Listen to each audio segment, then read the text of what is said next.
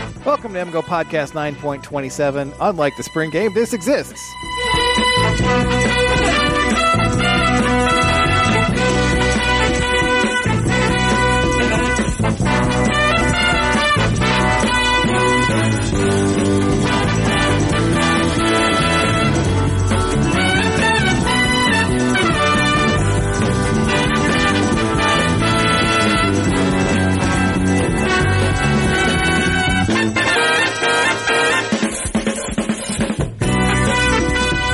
Welcome to the spring game podcast, which uh, About that, crap.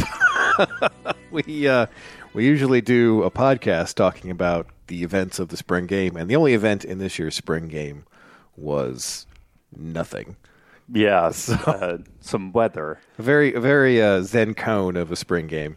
So we thought we would uh, increase our stable of hooligans and bring in Seth, Hi guys. so uh, we would be able to fill this space with somewhat useful information. Yes, as opposed to like I've been focusing on basketball, guys. Well, I mean, I've I've read the articles. I haven't oh yeah, published anything, and probably won't until October 2021. That's my plan. yeah. No, it's It's uh, probably going to fall apart because I have to do a bunch of stuff. For one, I have to write the Hail to Victor stuff. But anyway, hey Seth, how's it going? That's going good. Uh, Hail the Victor stuff does have to get written. I knew that was coming. Good luck. But I also haven't submitted anything yet, so I can't My, say my anything. article's not written either. Saps just got in this morning. Final four runs, they do things. Yeah. anyway, Football. so the uh, the spring, I guess we're gonna- just going to do the thing where we talk about it each position group. So let's start with quarterback. Uh, Shea Patterson uh, comes in and via the practice reports is you know, basically what you would expect a, a really talented player, uh, a guy who has some inconsistency because he's in a new system. Um, and it's also may have had some inconsistency before that.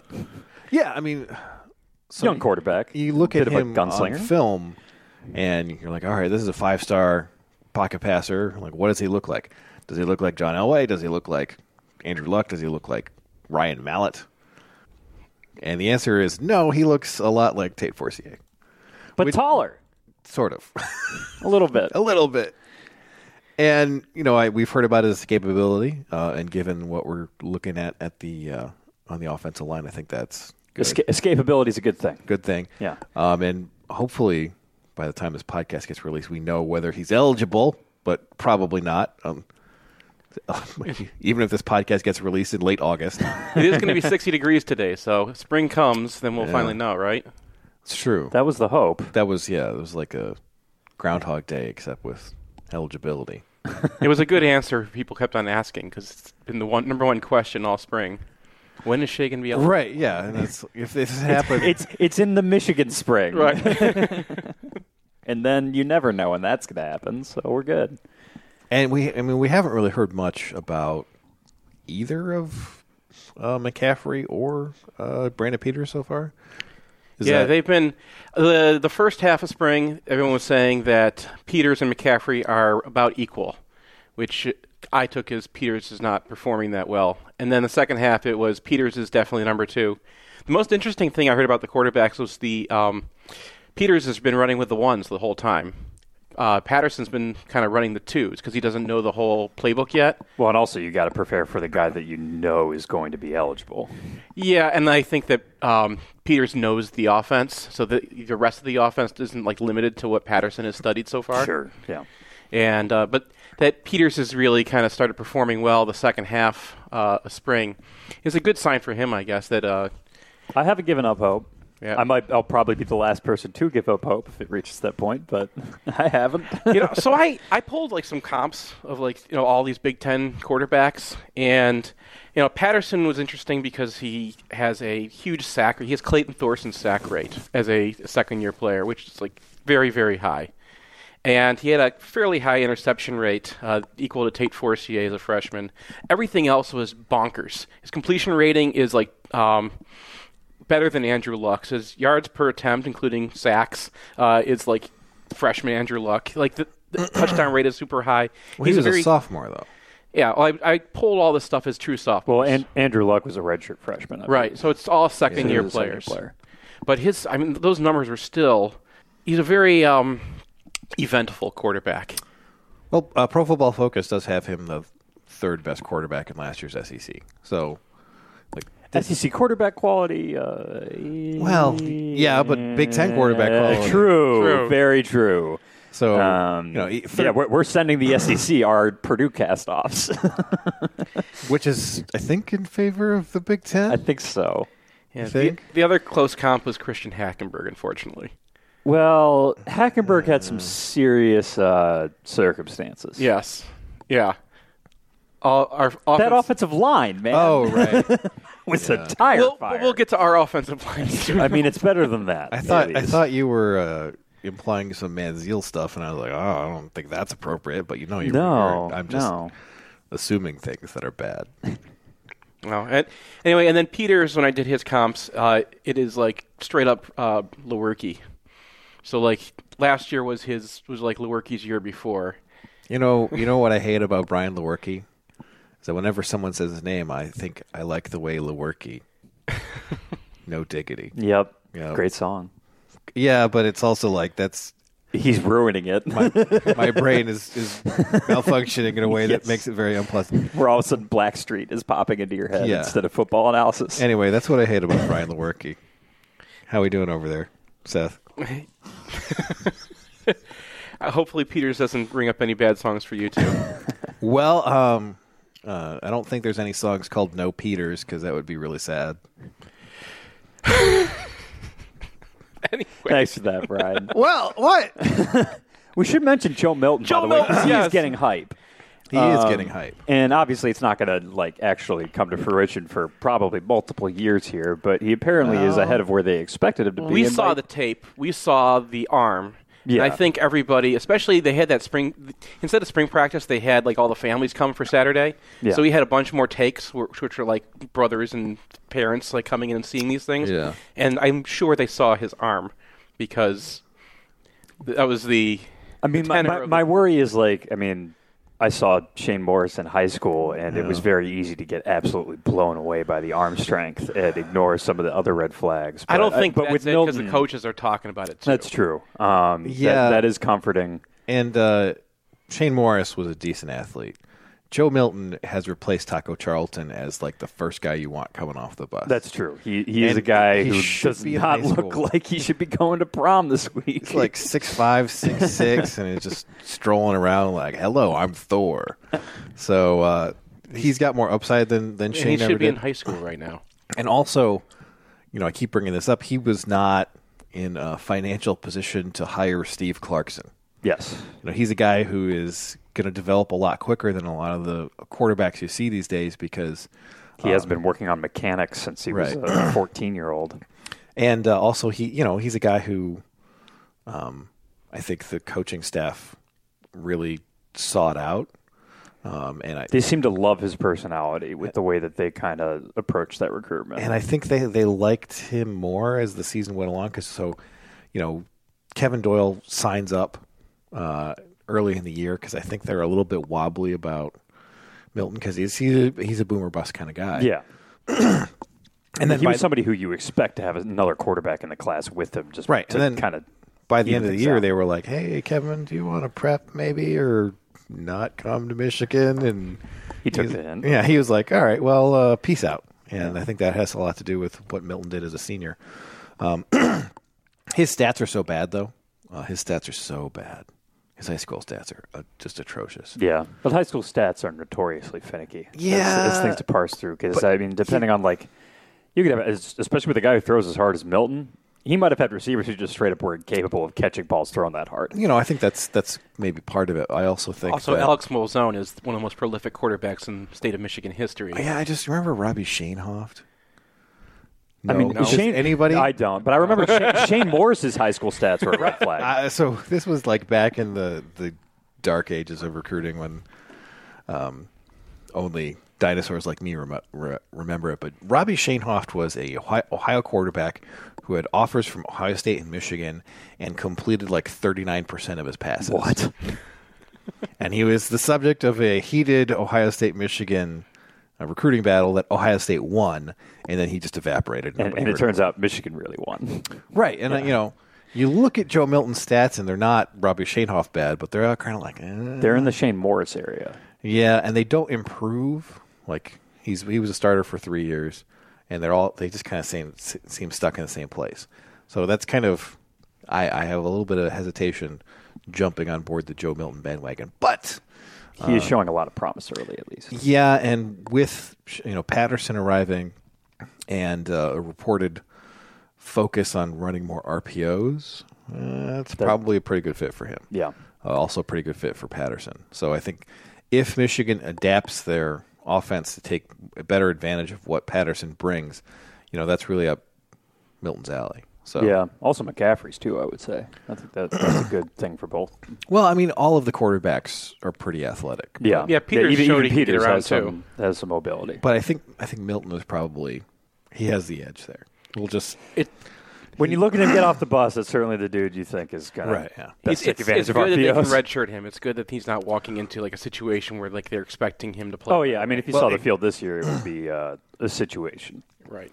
I mean, there there have been some people talking about how Patterson would like to be one and done here, uh, and given the fact that you know he went to Old Miss at all, You got to imagine his eyes on you making got money. you got to give that a lot of credence, Yeah. right? Like so, If he has the kind of season where he can go to the NFL, I'm fine with that. yeah, that's that's cool by me. that works out fantastic. all right, uh, running back, uh, whatever. Yeah, Like, I mean, it's gonna be Higdon, Egden's, Evans, and then either Samuels or Walker. I mean, Samuels is a guy who's been getting some hype as a returner, and I think that'll be. It makes interesting to sense. see. He's very fast. I loved his high school film, so uh, hopefully that starts translating. But like, there wasn't going to be any information except about like Joe Hewlett in the spring game. yeah, I mean, even if they played a certain game, I assume they would have had They were talking about Higdon and True Evans on Wilson. ice. Like I, in I the do early love. I spring. love True. Uh, yeah, True Wilson probably not looking at this depth chart and thinking, "Oh, I'm going to get 100 carries." Yeah, no, but- well, that it was the question like who's number three? It- just in the Well, Rutgers game, though. Possibly. Fullback, uh, it's I mean, Ben Mason was hurt. Van Sumren's Ben- not on campus yet. right. It's- Can I go over the Ben Mason metaphors we heard this spring? No, We have to get through this. tight end. Uh, Wheatley's out, so you don't get any information on Wheatley. And then it's a, it's a situation a lot like running back, where you know I think that you're expecting Gentry, you're expecting McCune, you're expecting uh, Eubanks to take a step forward, and that's what we've heard. Yeah, and nothing- Eubanks has apparently put on a decent amount of size too, which is promising. Well, he put on a, be- a decent amount of size before last season, so if Yeah, and he's then got hurt. Continuing to to move up there. I mean, Michigan will have four or five guys, um, and they're definitely going to redshirt both guys in the 2018 class. So. Yeah, you'd think unless Muhammad's just outrageously talented, but he's pretty thin. Yeah, but he's so- like one of those guys who's like a jumbo wide receiver. So Yeah. I would, and they're good at wide receiver too. As we'll Speaking get of to, jumbo so. wide receivers, as they've been talking about using Gentry a lot more, like practice r- observers are saying, like, oh, he's split out wide. Oh, he's running option routes. Like, they're which doing, is exactly what they should be doing. yeah, they're Yeah, doing I the butt mean- things. just well, just do, put the end up the seam. don't do, don't do the butt things. Do the Gasicki things. yeah, Yeah, yeah, Like- just throw it up to him. like butt butt is is uh is definitely a, a excellent receiving tight end, but Gentry's size is on another level. His athleticism is on another level. His blocking is uh, better than Mike Gasicki's. That's true.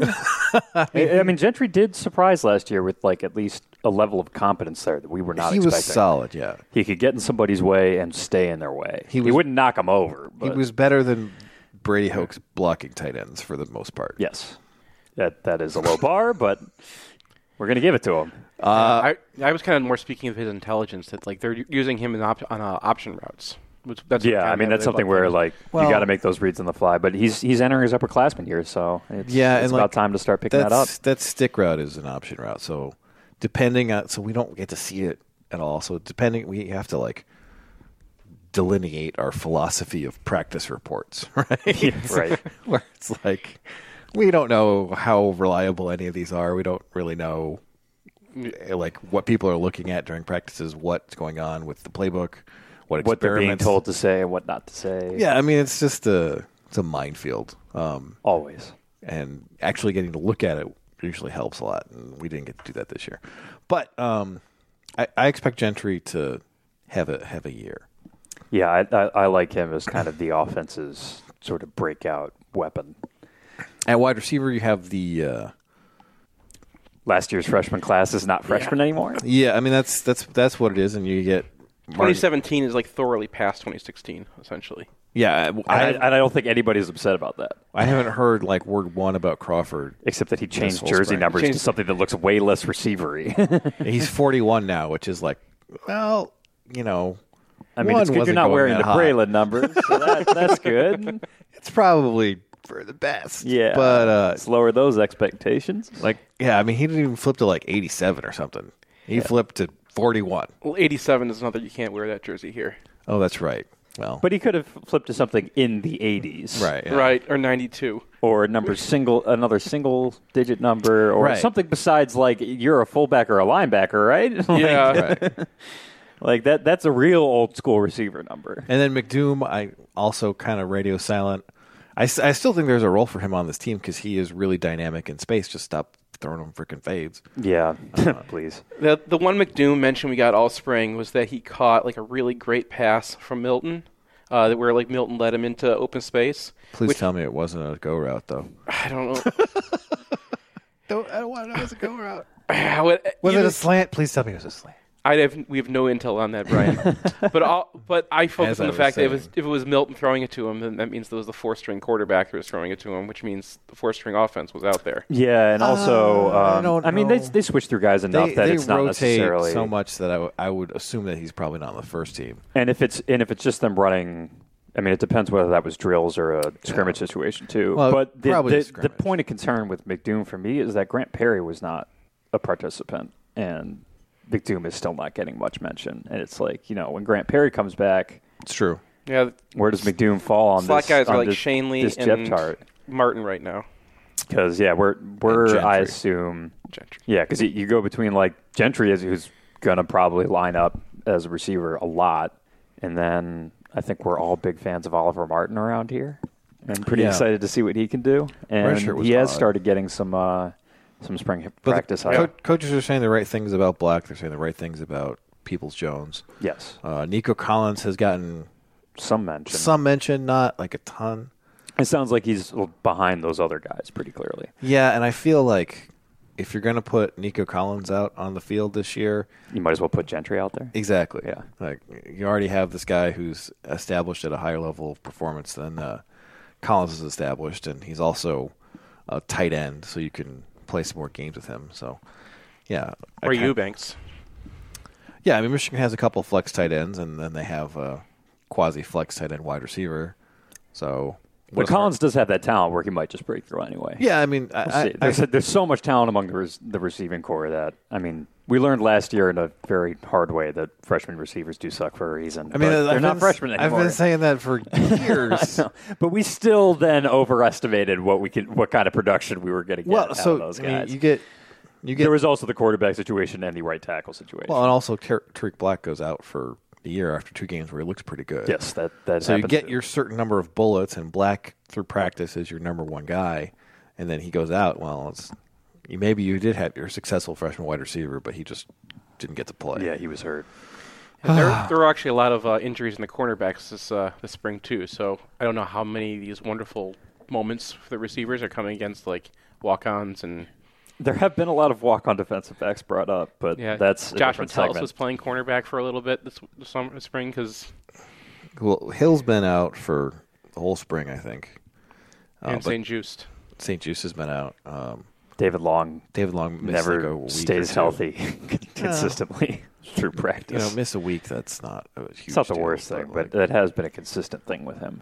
um, but then the last thing on offense, the one that we've been trying to avoid Mm-hmm. We talking keep about, putting off. the offensive line. There's all these articles about how like the offensive line is like we're upset because people accurately described our performance from last year. I'm like, well, Sorry, sorry. uh, everybody else saw that too. Yeah. but I mean, I, I think the promising spring item is that Juwan Bushel Beatty is at least getting What? pushed. no, okay, okay. It was not, the promising spring item was not that he was holding a starting job. It At was that he left was tackle. getting possibly pushed out of that starting left job. tackle. I mean, I, I really think they moved him there just so he could be a placeholder until Hudson broke through. I I Yeah. don't know, man. They were Because otherwise, giving him- because because I, I can't imagine that this coaching staff saw last year and was like, you know what we're going to do? We're going to move that guy to left tackle. I think he's their best option right now. I, think that's true. the the I mean, I end- think they're really hoping that James Hudson improves a lot. the end of spring they said Hudson had pulled even with him. yeah. So that's So- hopefully not a, a hopeful quote. Well, if he's even, he's leaving, man. Yeah. yeah, I mean, yeah, if, if Hudson's if it's even close, they should be starting Hudson from day one and just letting him learn on the job at that point. Yeah. Yeah, I, I didn't really believe a lot of. They had a lot of hype And then for JBB and early like in the spring. Runyon is like talking uh, the right tackle. I am. Like, uh, that's the part I think that worries me more is that Still Runyon seems to be six locked foot in at four. right tackle. Yeah, give or take an inch. Not. That was that was a guy we kind of thought was going to end up at center. Yeah. yeah. If they got a lot of tight ends lined up on that side, I guess he can kind of you know fend off some. So your interior idea rushes. is Give help. the tackles are surrounded by four tight ends each. Harbaugh likes this idea too. So it's like so instead of a five man, We're front, starting to get to the Stanford photo. You have you have, you have a nine. First of all, we're talking about six offensive linemen on the field. yeah. So- yeah, one of these guys is Steven Spinellis, first of all. All right. so, but we we have nine guys, and, And then, one of the tight ends is Tyrone Wheatley, who's and then you six get a, seven. then you get a quarterback, and then you can you can throw it to the one guy you have left over. Yeah. Nobody else is in the backfield. Okay. Well, it's worth a try.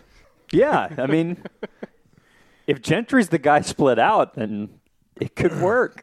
Ma- Super Max Protect just lob. Yell 500 as you put it up there. Don't you think eventually they'll just put like all of the people they have on Gentry? That's when you can slip a guy out. they just have like four defensive backs sacked. standing over him.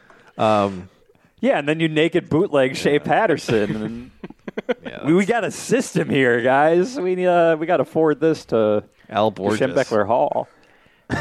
Hey Al, we, we came up with something. Yeah, We're- but- you're gonna love it. This is more likely to end up at San Jose State than Michigan.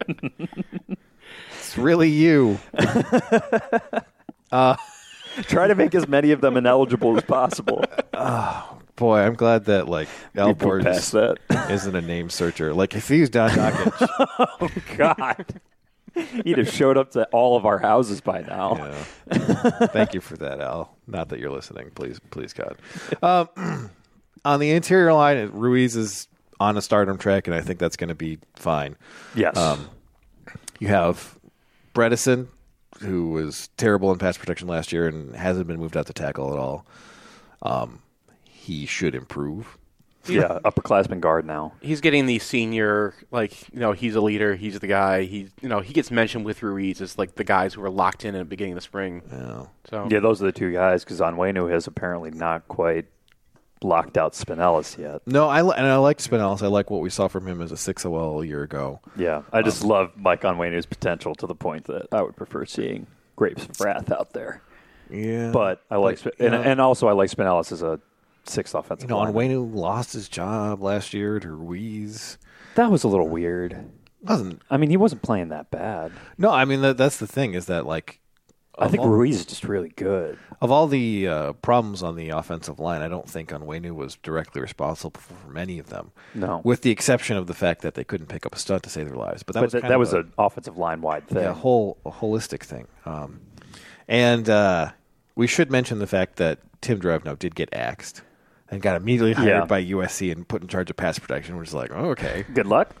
Let's see how that works out. Um, Michigan brings in Ed Warner, who has a terrific track record. Um, And that seemed like something they were maybe scheming to do for a while. Oh, it's there clear. with the way that it came out because like Ed Warner is not a guy you hire to be an analyst. Right. Yeah. He was. He had a he had a real coaching job at Minnesota. He comes in as a quote unquote analyst. They're trying to let Drevno down early, easy, and then like It finally reaches the point where it's like we better just let this guy go. and then he gets get the hired guy- by USC immediately to do to The be timing like- was strange on all of that. to be like a running backs coach, and then they put him in charge of pass protection. And who believes that? Not me. I believe that they did that for s- to save face. But uh, I mean, after last year, where I mean, Michigan couldn't pick up a stunt to save their lives. Yeah. and maybe that's on Patrick Kugler. There was a reason that Patrick Kugler couldn't play until he was a, a redshirt senior. Um, but just given the fact that everybody on the line looked like a complete doof when they tried to do it, like that goes that back felt like a coaching. Thing. yeah, it felt like a coaching thing. So hopefully we get like the uh, Gerg upgrade, where it's like, okay, Greg Robinson's gone. Who are you bringing in? Uh, Greg Madison. That that's that's going to go well. So hopefully we've got a Gerg. Well, we've I mean, Warner has Got a Greg. a very, very good track. we've gone from Gerg to Greg. yeah. Yeah. Warner is definitely a Greg. So, yeah, Yeah. I mean, it might take a little bit for some of those gains to hold, but hopefully we start seeing some improvement pretty quickly. But anyway, this is depressing. So let's talk about the defense. Let me just tell you a couple things to keep in your mind while you're out there. When we take the field, we're going to win. We've got big goals. We've got big ideas. We've got to win this game, and there is no game on the remainder of our schedule more important than the one you're going down to the tunnel to play today. Now let's go. Let's go. Underground Printing is proud to present the Bow Store. Visit us at our new location at 333 South Main or online at www.bow.com.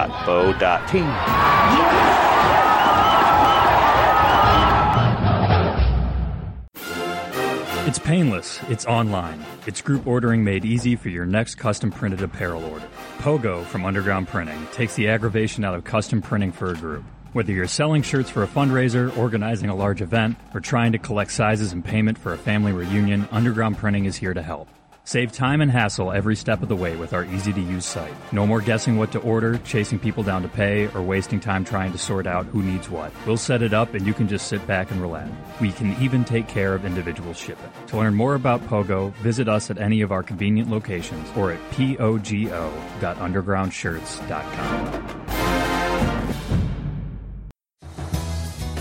I grew up in a small town of Hazlitt, Michigan, and I witnessed a lot of great people making a lot of poor financial decisions.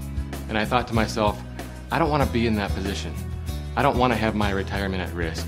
Over the last 17 years, my team has developed and refined our process, which helps people understand what's important to them and what they value most. And because people don't have pensions anymore, we're adding in multiple income streams during retirement. At Peak Wealth Management, our goal is to build long lasting relationships, and we do that by building trust, by showing our integrity, and letting them know how much we care. And that's one of the most important things we do here at Peak is understand your goals and help you get there.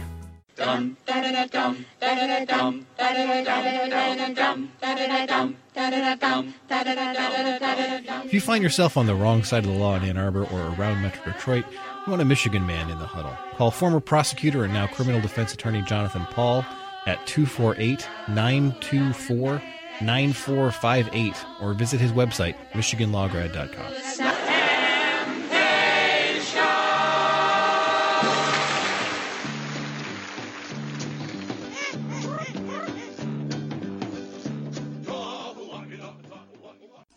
If you need a place to stay in Ann Arbor and don't want to be stuck out by I 94, there's a new hotel downtown, and the owners, who should be well known to the Michigan community, have asked our help to get the word out. The Martin family, yes, that Martin family, recently opened the Residence in Ann Arbor downtown, just a block from Main Street and a short walk to Michigan Stadium. They're competitively priced and offer a free hot breakfast, free Wi Fi, fully equipped kitchen in every suite, and an indoor pool. That's the Residence in Ann Arbor downtown.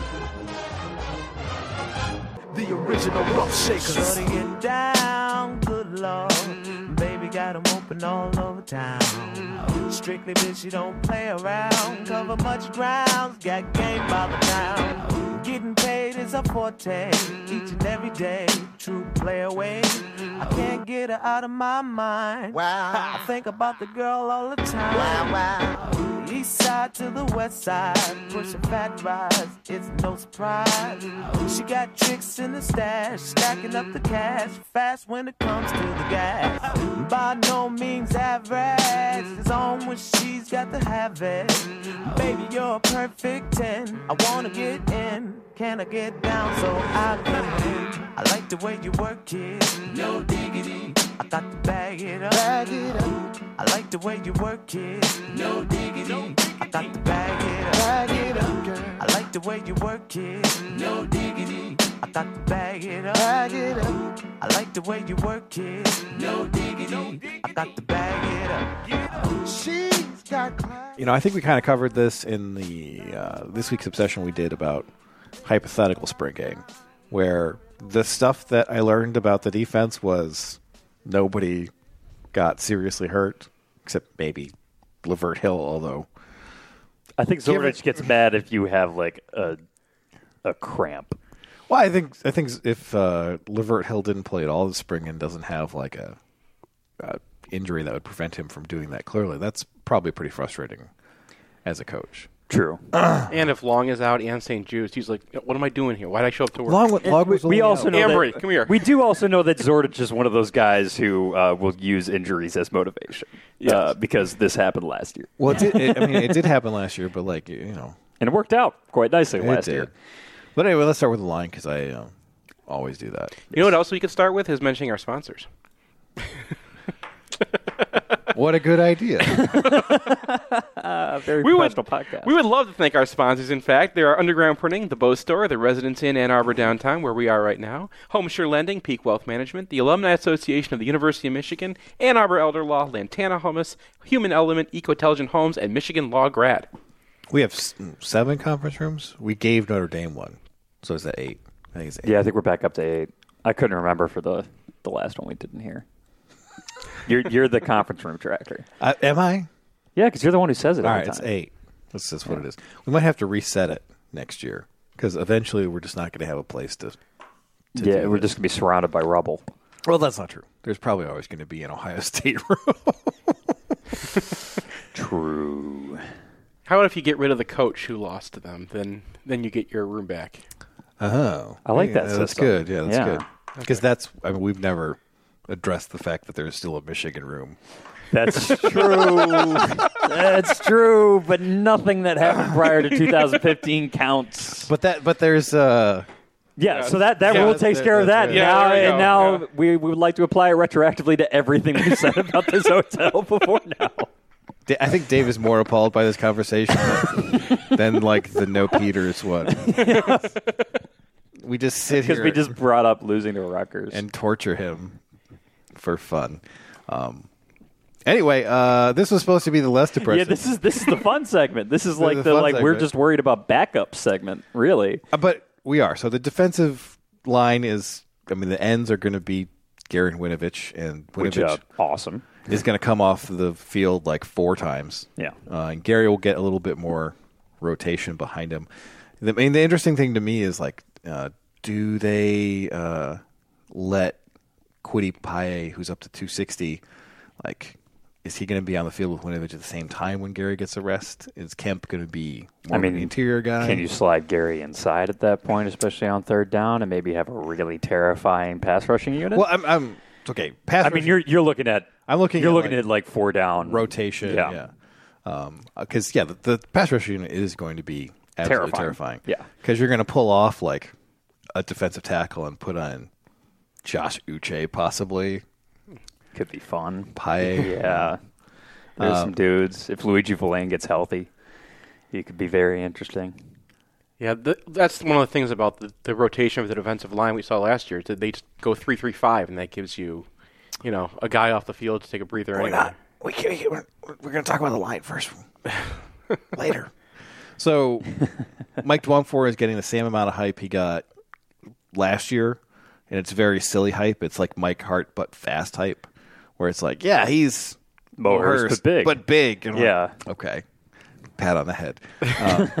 But we'll take half that. Yeah, no, like if he's just like a B plus player, you know, that's pretty much Michigan's biggest question mark on the whole defense. Yeah, especially since I mean at Nose you've got Brian Monet in a new strength program, and they are talking about how he's making some gains there. I'm pretty skeptical. I think we all are. He can eat space. He's not But, going uh, to be. but he's going to be a space eater, eater, and then Aubrey Solomon. I'm expecting a sophomore year breakout from a Sure. five-star defensive tackle. Yeah, I mean, you've Um, got Gary, you have Solomon, you have Winovich. there is there is a lot of talent on that line, and then like there, you got guys like Jeter and Irving Bay pushing. Um, they've, And- they've- they've they've got some interesting. and The fact that I mean, this was also in large part because of the offensive line, but they were comfortable enough taking one of their top defensive tackle recruits from that class and moving him to the offensive line because Well, you That- saw the offensive Jeter line. came through. They No, also saw that that's doesn't more count. offensive line than That defense. doesn't count.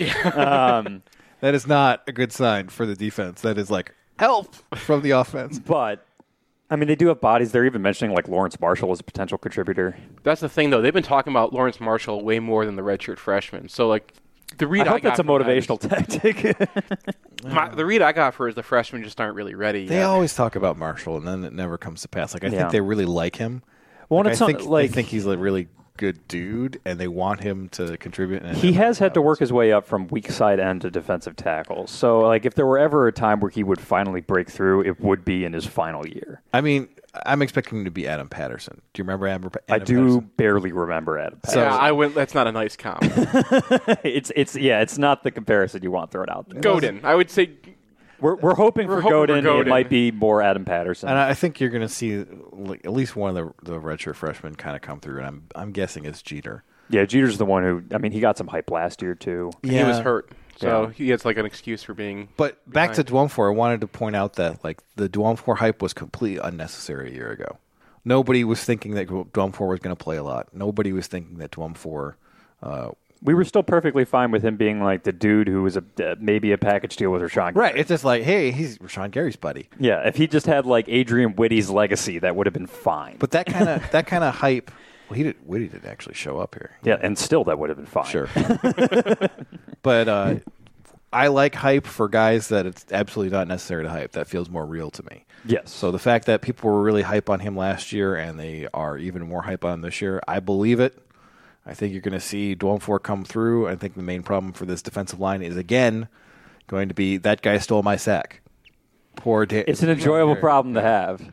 And you're looking at a, a line that I think is as deep as the 2015 line, 2016 line Yeah, where you've got depth at each position that looks good. Like I think that because you got Carlo Kemp in there at strong side Kemp, end. yeah. We've talked about the defensive tackle depth. You got Winovich, who's never coming off the field in general, but they now have weak side ends that are plausible. yeah. Uh, And you have you have Monet, you have Lawrence Marshall, and then you have one of the redshirt freshmen. I think you can assume is going to be a pretty decent player this Yeah, year. they should be able to have at least a five man rotation at tackle.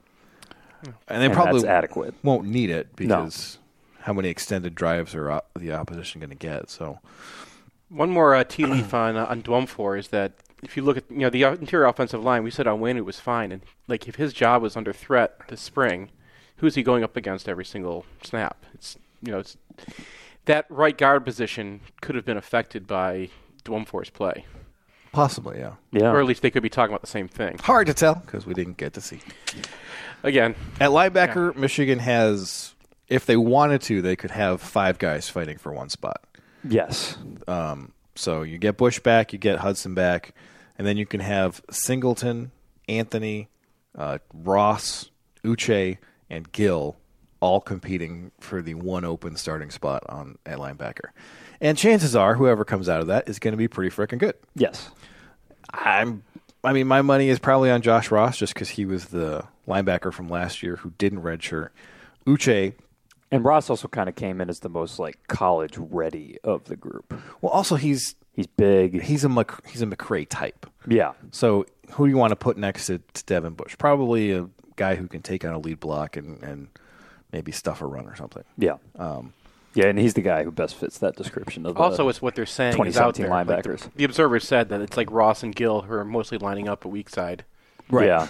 And then you have the three three five that we can now talk about. Hey, Where last year it was Furbush, and that worked really well until opponents kind of figured out that Furbush was not. was a fullback. Basically, he was just a, another defensive lineman who ca- didn't line up off the line. yeah, I wrote down Fur- Furbush's defensive Ben Mason.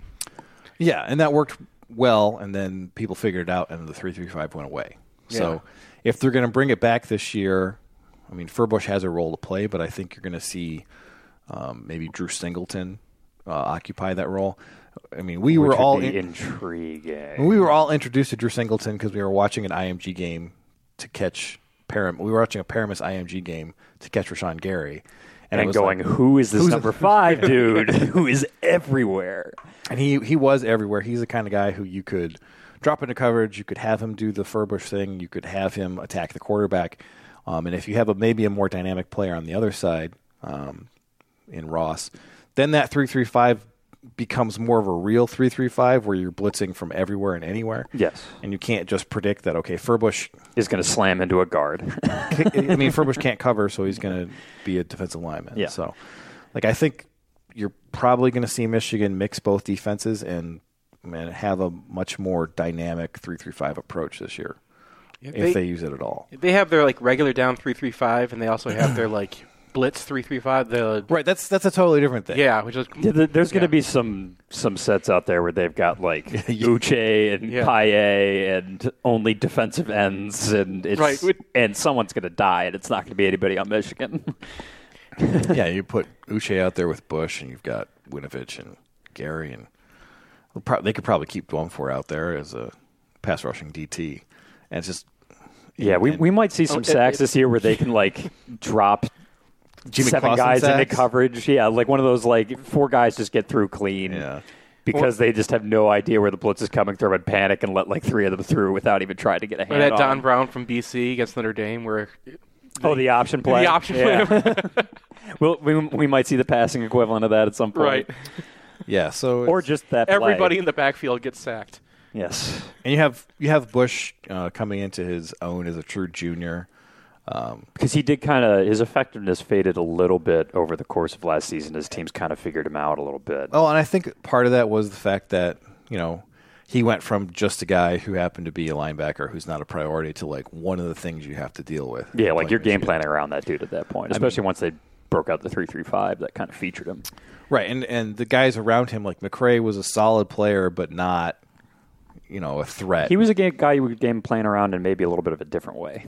Sure, and, and if you get a, a little bit of an athletic upgrade, maybe a blitzing upgrade, you can start shifting things around. You can uh, Bush is always going to be the top target, I think, uh, to get blocked by an offense, and I think his ridiculous production Is that an other than Gary?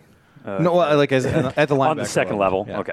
And I think his ridiculous production is probably a thing of the past, just because you know his role is now going to be occasionally uh, blitzing, and more often it's going to be like being a decoy.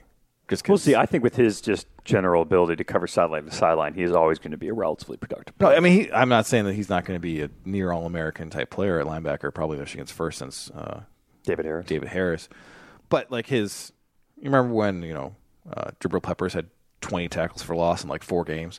Like that's that's kind of what Bush did, and then people adapted, and then Yeah, we're, we're not going to see those like absurd eye popping numbers again. We're probably not going to see another like like we're not going to see another Khalid Hudson national record tackle for loss game again because that was the worst game plan ever. Um, but yeah, I mean, still very excited for the entire linebacker group. Really, I I, I like all the 2017 guys. I mean, Ross was probably the one I would I thought had the least amount of upside, and I liked him quite a bit coming out of high school. yeah, they've got depth. They've got uh, a couple of established stars. Uh, we should talk Hudson because Yeah. even Did when just mention that he's set the tackle for loss record No, of the game. that doesn't it even didn't count. count, It doesn't because they even never count. blocked him, but he did tackle those guys. He brought them down. He's also a huge spring hype getter too. Like after Dwum for, you know, he's the guy that everyone's like, oh, that- Well, and, and that's a believable spring hype because we've seen him on the field. We've Right. seen what he's physically capable such a of doing. waste of spring hype though. It's kind of like hey, uh, Jabril Peppers is good, guys. Ty Wheatley, watch out for him after his 1500 yard season. Like It's like, yeah, we get, we know, we know. we've seen number We're seven. aware. Uh, and hopefully this year, like I just want him to maybe be a little bit more uh, dynamic in coverage. So Sure, last year you saw weird things like Mike McRae covering Saquon Barkley, and I yeah, kind weird. Weird's a nice way of describing I that. kind of feel like even if Josh Ross is a little bit better in that situation, like that's still not the ideal. there's no reason not to put Hudson out there unless like he's like we've we heard that he did have some issues in coverage kind of early in his career. So but like, they couldn't have been worse than McCray. No, I'm not saying that, but Yeah. I'm saying that if he was like a legit plus coverage guy, that wouldn't even be in Michigan's playbook. yes, So uh, you know, hopefully we see him a little bit more involved in uh, the back has come out of the backfield and we're empty now. Like I'm not going to be a blitzer. I'm going to go cover this guy. yeah, yeah. I think there was the thing about Is not that is that complicating acceptable? yes, completely. Okay. things. I think it was just not complicating things for him. He followed the tight end wherever the tight end went. Uh, yeah, that's part of it. Like, so true sophomore in his first extensive uh, scouting experience, you could formation Michigan with that, Mm-hmm. and hopefully, And this is also a guy who played all like so many different positions in high school that he was still Yeah. just getting used to being a full time defender his first year. and so then you've got Bush, who's also a first year starter, and then McCray, who uh, was a veteran, but obviously had some issues in space, and you could get to that because of the inexperience of the other two. So hopefully that's not the case this year, and those uh, weaknesses, I, that's kind of the chinks in Michigan's armor are a little bit less uh, easy to get to. Yeah. Yeah. I mean, in general, with the linebackers, I love that Brown's coaching these guys. Brown knows all these guys, and Brown loves to have lots of different tools for lots of different things. So he can. They're a hard scout because he can throw so many different looks at you with these guys, and he's got so many pieces that are available to him for the season. And then cornerback, despite the uh, fusty, angry press conferences that occasionally result I mean, we're going to get used to that from Zordich, apparently. Well, you know, and hopefully, you know, hopefully we have some corners who actually like play through the spring. That'd be nice, too. Uh, this is probably the deepest Michigan corner group I can remember because I it is impressive. have full faith that Amber Thomas is going to come come in guns blazing this year. You have uh, Brandon Watson, who was playing nearly at the level of the other two guys a year ago, to the point where David Long, who I think is a candidate to go high in the next NFL draft, wasn't able to like lock down his playing time because Watson was doing just as well. Yeah. and then Lavert Hill, who uh, when he's on the field is the best of all of them. So. Remember when James Rogers was starting? I tried to forget that, Brian. This is like the fourth time this podcast we brought up the Gurg defense. keep bringing But I'm- up I'm these, just- uh, like what I'm saying- 2009 defenses. Patterson's been Because yeah, you got because even like if you know if Ben St. Juice can get healthy, But it's nice He's a now. real interesting piece. Like Yeah. they've got, and then you've got uh, this pile of freshmen in that they're not even going to have to touch. No, I, I, it's it was a little bit odd to me because I feel that they think that they're going to lose at least one corner and possibly two to the NFL after this year, Because otherwise, you can't really explain why they took so many last year. right? They took five defensive backs and they lost one. Yeah, They're all the same type too. They're all like you know, let's get. they're all Cannon guys who can play Stripling out corner of here. or sp- or safety. yeah, Yeah, And Michigan brought in a Utah grad transfer who I don't think is ever going to see the field because how the new Wayne Lions. yeah, and I I was I was baffled by that. But if they if they have the spot, I guess, and the guy just wants to like start his career in uh, biological manufacturing of cool stuff, which is a really good Michigan major. Sounds good. Yeah. I think we got a little clarity on them. They they brought they brought him as a safety, not a cornerback. And Well, I- that was like a ma- that might be a free. Well, yeah, safety. if they brought him in as a corner, then he was definitely never. Can I gonna play. talk to Yeah. you? Can I talk to you about slot fades? I don't. I think Michigan should only have run have one safety. okay, I think they should just have one safety, and they should play three cornerbacks all the time. okay, And then if you want to run a slot fade, you're running against Lavert Hill. that's fine. and whatever Or Ambry Thomas. whatever downgrade. Well, Ambry's probably on the outside in this. uh, And I think they scenario. they've been talking about him. At You probably keep Ambry on the outside. it doesn't given how matter. Small he is. It doesn't Okay. matter either one. and then you have the one safety, and whatever downgrade you have in run defense there, you don't care about because of your front seven. sure. Let's do it. All right. One safety. So you just want Tyree Cannell playing center field. Well, we can have Metellus play too. We'll, we'll alternate those two guys at free safety, um, and then And poor Jalen Kelly Powell is just going to have to keep waiting. well, he's a redshirt. Well, he's a sophomore. That's not like They keep talking about how he like No. he's playing corner, he's playing nickel. He's not. Playing I don't know. safety. This year he's just playing safety. Yeah. But nickel, th- they confuse everybody because they have I mean, two jobs safety, named safety Nickel. and nickel. You know, Yeah. the, the safety plays the nickel. But there's like there's a there's nickel safety and there's nickel corner. They're two different positions, and they confuse everybody because everyone says nickel in the press conferences. I don't want to see any nickel safeties. I don't even. I like. I I accept. It's the fact- JKP. Is th- that's what they're using him as? yeah, But- but, but- there's going to be one that's going to be Kelly But if Powell. you have David Long and you have Brandon Watson and you have Ambry Thomas and you have Lavert Hill. Lavert Hill, I and you especially since what like those guys were good at, at run support last year too. they were. I like Hill was quite surprisingly good in run support. I want Michigan's best cornerback on the slot. That's what I want. That's what I it, want. it has become like the most and like Hill is a Seth, give it to me. You're just nodding. Hill is Hill is cut out to be a I slot don't know how to corner, take too. Tyree Cannell off the field right now, man. You can take him off the field. You're like, hey, He's the uh, guy who lines everybody up. He's the we have a first. Well, yeah, round- he's the, he's the one deep safety, and I guess we're taking Metellus off the field. then. Well, they can swap. They're they're veterans. They they can they can hack it. but I, I do I do like the idea of at least having Hill play a, a fair amount of slot. This corner. isn't an overreaction at all to like one inch passes that went. No, over I his think head. that's the direction the game. Like you see so much more in the NFL too, where like a team's best corner quite often lines up in the slot. Charles Wilson. yeah. Let's do it. Woodson, that was a little bit more of a late career adjustment. But so like, what we're talking about. but it kind of started a, Where the a NFL trend. is yeah, going. that's true. Um, come on, man. But it's like, but it's Shoot me like, down. but like him, it was like an adjustment to like him losing his athleticism a little bit, and now teams are like prioritizing like they want their best athlete in the slot, Yeah. because it's a two way go for the receiver. You can't Except just the jam him Browns. into the sideline. Well, don't do anything that the Browns do is a, is a great rule to follow for pretty much anything. Isn't except the Browns or don't be like the Browns kind of the implied finish to any sentence about football? The Browns took Jabril Peppers and lined him up 30 yards off the line of scrimmage as a single high safety for his entire rookie and the rest season. of the intel- uh, uh, the rest of the NFL is staring at that, going, "What the heck are you doing? We would love that guy in our slot." yeah. So yeah, don't don't do the Browns thing. Do The Don put, put Brown. Lavert Hill in the slot. and I mean, and have fun. they are addressing it because that is that is definitely something that we heard all spring. Is that like that is the one thing that the, that Brown wants to fix this year is people burning Slot on the phase. slot. Yeah, You know, I'll tell you how to he's do on it. the they've, same. they've uh, got the pieces to help shut that down now. yeah. But that's what we're talking about here. We're talking about one specific play because everything else goes as well. And one specific play that like you need a quarterback who can make a very good throw there too. well, Like uh, I mean, Michigan got hit with a lot of inch yeah, perfect hit throws by a last lot of year, them, you know, like, uh, but uh, Like Giovanni Rossi. when Rusquino hits one, it's like, well, we might just be cursed.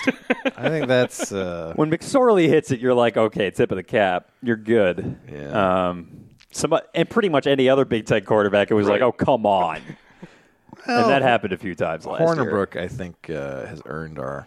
A little bit, Grudging grudging, respect. I'm just like you somehow fit these NFL throws with a noodle arm. I don't know how it works, but it works. He's the Captain Kirk of the Big Ten. As This in- is a stupid idea, sir. Okay. so you weren't talking about Kirk Ferentz, which is he's occasionally called Captain Kirk. I was like, that doesn't make any sense. No, I'm sorry. I'm You're not- talking about literal. No, I Captain know more Kirk. Star Trek than Iowa, unfortunately. Cow- cowboy diplomacy. Yes. Yeah. All right. Well, that's the football team. I guess we should talk about special teams. We don't know anything because no, we didn't. They- get to do that. they- We, did, if we they- didn't see a kicking They exhibition. could have just like punted in the rain for half an hour, and we would have known more than we know now. I mean, even don't the- don't don't put that evil on me. Come on. I Al- don't. also like we we would I don't think I've we would literally seen that. I don't I don't think yeah we, we we have seen that and we we wouldn't learn anything more about the punting because the whole thing last year was that Brad Robbins was awesome in practice and then when it actually came time to punt during the game he started shanking them. Yeah. So Which I'm I'm okay to believe he was a true freshman. You know. I'd still like to see him work that out. Yeah. yes, I would. And we weren't going to know that until this fall anyway. They should like get his mom and like threaten to like shave her head if he has a bad punt and uh, up the pressure. Yeah, I'm sure that's that's going to help. Definitely. That's also definitely a legal thing that is good Yeah. for people. Yeah, that'll that'll come off well. E ESPN would not be running that on the front page. Well, there's so much MSU stuff we can probably get away with. it. Sneak that in there. I I do not advocate this. That, that was Seth. good to talking. clarify. I was not saying those things. Speaking of weird haircuts, we didn't get to see the kicking either. Yeah, you're Hey, the haircut's happening. you're by off the, way, the hook guys. by the way, because uh, it was just for last season. Well, I'm, I'm not really off the hook because I did the, the fundraiser and He's Oh. I'm sold, he's committed to sold getting out that. anyway. The, the, the Oh, hairdo's was that what? happening Was anyway. that what I thought? That's was what it- I'm getting. I'm getting the wild thing And a haircut tattoo. and a tattoo, and the wild thing haircut's going to be dyed maize and blue. oh my god! The you tattoo, going- the tattoo might happen Are soon. you going to the press box like this? No, no, I'm not covering games anymore. Well, we'll talk about that. And uh, well, yeah, and uh, no, I, I will. Uh, I will have a more normal haircut by the time football season rolls around. Or he'll wear a hat. I'm, yeah, I, I am a person We're Oh, who go- does like hats. I'm announcing it now. There's gonna be a lot of MGO events this summer. There- I'm announcing it now. I'm In- taking a sabbatical. One week in particular. all right, this is definitely the end of this segment.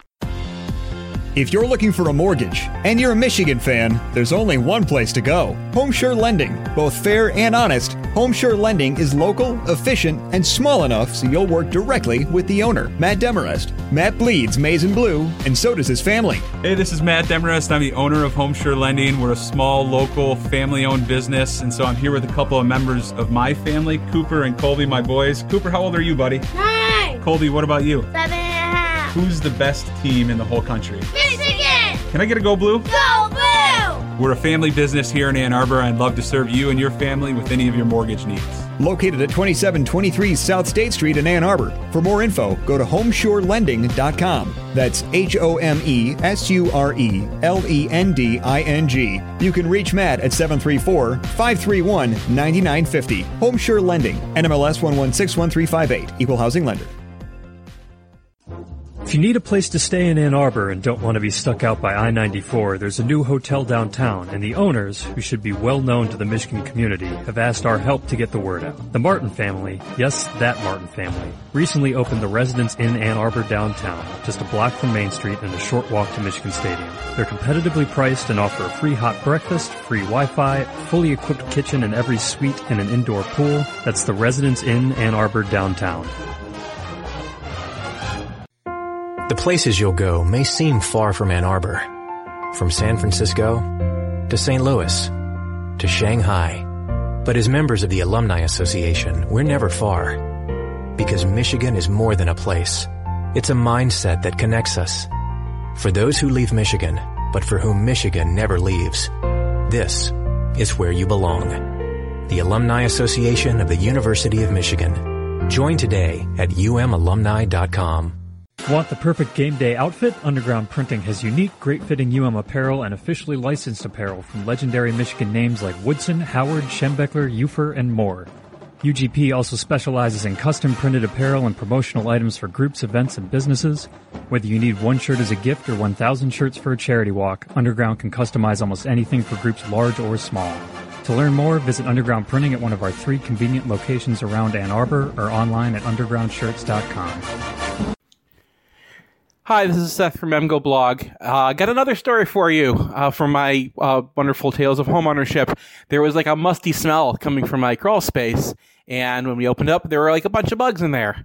Anyway, uh, I called EcoTelligent Homes, and it's a good thing I did because uh, as soon as the spring came, that could have gotten a lot worse. I really recommend these guys. They will find the source of the issue. Their licensed teams will install the fixes. They help you qualify for the right local rebates, and they offer financing. EcoTelligent Homes is an award-winning DTE Energy and Consumers Energy trade ally. Call them at 248 291 7815 or visit their website at ecotelligenthomes.com. While you wait for the others to make it all worthwhile. All your useless pretensions are weighing on my time. You could beg for forgiveness as long as you like. Or just wait out the evening. So, Ace, you know what's better than lining up Kenny Demons two inches from the nose tackle? Anything? Lantana roasted garlic hummus is made with white beans and topped with garlic, red peppers, and herbs. You can get it at Meyer or Bush's or any local grocers. I believe Kroger's in there as well. He- Kroger's, Myers. I'm doing the Michigan thing. Yeah, I, I accidentally did it too. You're just uh, you're just running by the uh, whole like Girk defense reference again, aren't you? You're just not even going I'm, to address try- it. I'm trying to just move on past that. Yeah. I'm going to say something about kittens real soon, just so Okay. we can really clear that up. No Well, what- kittens in the Lantana hummus. Right, Unlike various other hummuses that Yes. are made mostly of the soles and bones and hair of kittens. And some of that's unethical and the rest of it is gross. So here's our uh, rec- a holistic recruiting class update. All three, covering three sports, three sports, uh, possibly three some- football commits, a gazillion hockey commits. Well- no new basketball commits, but some rating upsta- updates. Well, and there's also, I mean, Michigan's hitting out the big fish. But let's start with the the, the guys who have signed up for football. First, uh, the Ohio State trolling defensive end out of Ohio. Uh, yes, um, Gabe Newberg uh, goes to Ohio State. He's an Ohio kid. He did actually grow up as a Michigan fan. Um, that was that was made clear. that was made very clear um, after he, you know, goes on his unofficial visit. Uh, you know, talks to Urban Meyer, kind of feels out whether he's going to get an offer, and Meyer tells him to be patient. He's like, "Nope, I'm committing to Michigan," and so he dropped very shortly after that. Um, I'm guessing he was the you know they're adding defensive ends because they're probably expecting Stephen Heron still to bolt for suit or to Stanford at some Yeah. point. I mean, um, there's that's still like- Chris Hinton in the class, so they they do have a strong defensive end class almost no matter what. Seems pretty clear that Heron is just waiting for admissions. at Stanford, admissions, yeah. Um, so that that's why he has not exited the class yet because you do want a placeholder in case uh, Stanford does decide not to take you. Um, and he's a guy who Michigan would like to hold on to if they could. Um, but uh, Newberg's an interesting guy. Um, I, I I mean I think he ends up at, at strong side end, but he's got some versatility. He's um, he's one of those wrestlers Yeah, I like wrestlers. um, and so I really liked his his Not hand like that. usage. Not like bong. I'm the Undertaker. Like Dave just gave Brian a look. For Dave's- people people who Dave's do not giving me the see that this stink is eye. a very visual podcast. Um, because I'm like I like I like having wrestlers as defensive end, and he's like, oh, kicky punchy off the top rope. No, no, real wrestlers. Yeah, like High Kurt score- Angle, yeah. who was an Olympic gold medalist. Anyway, Ace, go ahead. So he's got like he plays with decent leverage for a high school player, which is something that you know usually really needs to be instilled in a guy after high school. The whole like pad level thing comes up with pretty much every defensive prospect ever. Yeah. Um, but since he's a wrestler and wrestling is uh, in large part about staying low, Yeah. uh, he is naturally pretty good at that. Um, so he's got kind of the balance leverage and uh, hand usage that's kind of advanced for uh, a player of his age. He's not like this. He's not a five-star athlete, but he's somebody who could be like kind of like a Ryan Van Bergen. useful We always player. compare We people, right? always do the Ryan Van Bergen comparison, but I can't avoid it uh, here.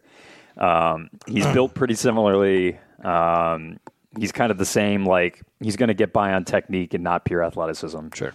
Um, probably ends up at strong side end. All right. Um, but a nice, uh, like a nice, probably more towards the end of the class. Uh, but as a depth pickup, I, I like him quite a bit, and he's got a little bit of upside. And then Michigan picked up a guard from Connecticut. Yes, Jack Stewart. And there's no information on this guard. Yeah, uh, Rivals and ESPN did not have pages for him until his commitment. Um, 247, uh, it looked like they did a very quick viewing of his junior film and threw a grade out there. Sure. Um, so he's currently the, the like number 1,000 player overall in the country. That will change um, because he's, yeah, but you look at the film, that is not a two star. Yeah, Don Brown country. Yeah, uh, Michigan has had a lot of success uh, pulling guys out um, from the East Coast uh, in areas that are not normally uh, Full of picked football from. players? and uh, yeah, and also like the last three high major commits out of uh, Stewart's high school, New Canaan, have all hit as college players, even Okay. though they were three stars. Um, Who are they? uh, current Boston College defensive end Zach Allen, who was in part recruited by Don Brown, um, was honorable mention all ACC last year and is like a pro football focus fave rave. Okay. Um, former Notre Dame starting offensive lineman Connor Hanratty uh, was one of the three. Um, and then TCU right tackle Lucas Niang is the most recent one. He started the last eight games of last year as a true sophomore. Can you say that guy's name again? Lucas Niang. Okay. I just like that. Um, so, um, and then also, this is apparently a school that is on the rise because on the same day that Stewart committed, two other players from his high school also committed uh, to major programs. So uh, their head coach is quoted as saying, "Quite a day for a public high school in Connecticut," because that does not ever happen. No. Um, but they actually had a uh, 2020 corner quarterback commit to Notre Dame the same day that Jack Stewart committed to Michigan. Well, I'll be uh I'll be danged. Yeah. So uh, I, th- this is a school that uh, obviously the recruiting site should probably get around to at some point. And uh, I expect, uh, especially now that they've got a Notre Dame quarterback commit, that will happen. Sure. Uh, so we should get a lot more information on Stewart uh, as his senior season happens, because right now we pretty much have uh, his weight. Very, His yeah, his height. weight and some quick breakdowns of junior highlight film, which with offensive linemen you're never you're never quite sure how much to rely on No, also the- highlights. well, I mean the last offensive lineman they got out of Connecticut was Andrew Stuber, so And, that that's looking relatively promising. a good sc- good scout there probably. We'll Yeah. see. We haven't actually seen him on the field, but yeah, and I and I liked Stewart's film. Um, so uh, I mean, you have a competition caveat in there because he's playing football in Connecticut. And then Michigan flips a Tennessee commit, which doesn't really sound that hard to do. No, but Miami was also trying to get him, and he's from Florida. Okay, so yeah. that's a little bit more. And this is Takori Couch, who's a cornerback, and unlike literally every cornerback they took last year, he is not like a six foot two guy with crazy gumpy He arms. is the Jordan Lewis Lavert Hill style build. He some sites list him at uh, like five nine and a half, one forty five, which I think is a, an outdated weight from last year. Okay, because one forty five is re- that's like Terry Richardson Yeah. light. Yeah, you did it this time. Yeah, but I think I think he's up to like one sixty ish now, which would put him at least more on track to like be somewhat plausible college sized. Sure. and he's somebody who's kind of hanging out around like right around the top 300 on all three sites. Um, ESPN has actually has him ranked the highest overall, even though he has him as a three star, while the other two sites has him, have him as a four star. Okay, um, but they have him at 272 overall. Um, he's, I mean, he's a fluid. He th- his film. I I feel bad putting this out there, but it reminded me of Jordan Lewis because I thought you were going to say Bubakar Sissoko. Uh, yeah, that would have been bad. Uh, but uh, he has great closing speed, which was something that really stood out with Jordan Lewis in high school. Was how he would sit on routes both in zone and in man, and make quarterbacks throw passes that looked open and very much were not. And uh, Couch is gaining that reputation both in high school and he's uh, in this most recent camp season, he has been called a ball hawk multiple times for his ability to bait quarterbacks into throws that look like they should be complete and just don't get through. Um, so, in a lot of these seven on seven events, they're starting to talk about how the ball isn't really getting thrown his way much, um, which on, in seven on seven is impressive. Um, and the other thing is, uh, you know, we've mentioned his size. He is undersized, but he's got kind of that like super lanky Ambry Thomas build a little bit. So he's actually fooled a, a scout or two into thinking he's six feet tall. Okay. Because he's able to play longer than than his height because of just his long limbs. Well, we were talking earlier in the podcast about slot corners, right? Yes. Michigan did not recruit a slot corner type in the previous class. No, so this this is a guy who could take that role. He was at, rivals actually lists him as a safety too, which is odd given his Nah, size. Um, but uh, does maybe say some good things about his ability to uh, uh, provide support with the run. Um, that did, I believe, come up in his uh, ESPN evaluation a little bit. Um, and he does make a couple impressive tackles in his junior film that you don't expect from a guy listed at his size. Sure. Um, so obviously highlights. So caveat there, we we don't see the missed tackles in those, but he could be interesting in that slot corner spot, and he's definitely very different from everybody they took last year in this group. So we'll see how that that plays out. But I like the pickup. Uh, moving on to basketball, we had a, a bunch of rankings changes.